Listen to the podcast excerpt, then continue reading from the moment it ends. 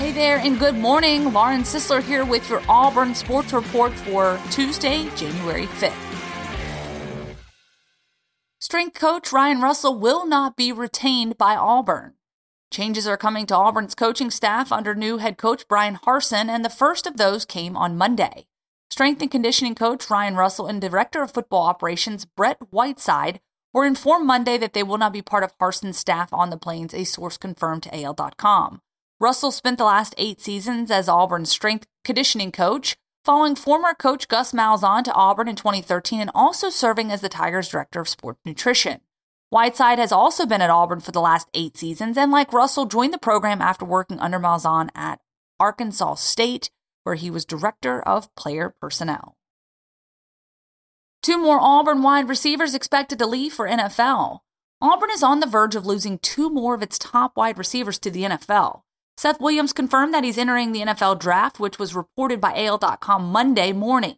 Eli Stove is also expected to turn pro instead of returning to the Tigers for a second senior season, according to a source. It means that the Tigers will have to replace their top three wide receivers from the season, as Anthony Schwartz, who led the team with 54 catches this year, had already declared for the NFL draft.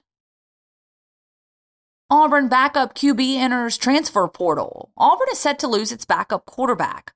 Cord Sandberg entered the NCAA transfer portal Monday morning, AL.com has learned. Sandberg, a former minor league baseball player who joined the Tigers program in 2018, was the Tigers' number two quarterback behind Bo Nix much of the last two seasons. Entire 2021 NCAA basketball tournament to take place in Indiana. The entire 2021 NCAA basketball tournament will take place in the state of Indiana. It was announced Monday four different sites in Indianapolis, in addition to one each in West Lafayette and Bloomington, will host games. Selection Sunday remains on March 14th, with the Final Four set for April 3rd and April 5th at Lucas Oil Stadium in Indianapolis. The NCAA is keeping the tournament sites within the same state in order to lessen the spread of COVID 19. CBS, TBS, TNT, and truTV will once again televise this year's tournament. That's a wrap on your Auburn Sports Report. I'm Lauren Sisler. Thanks for listening.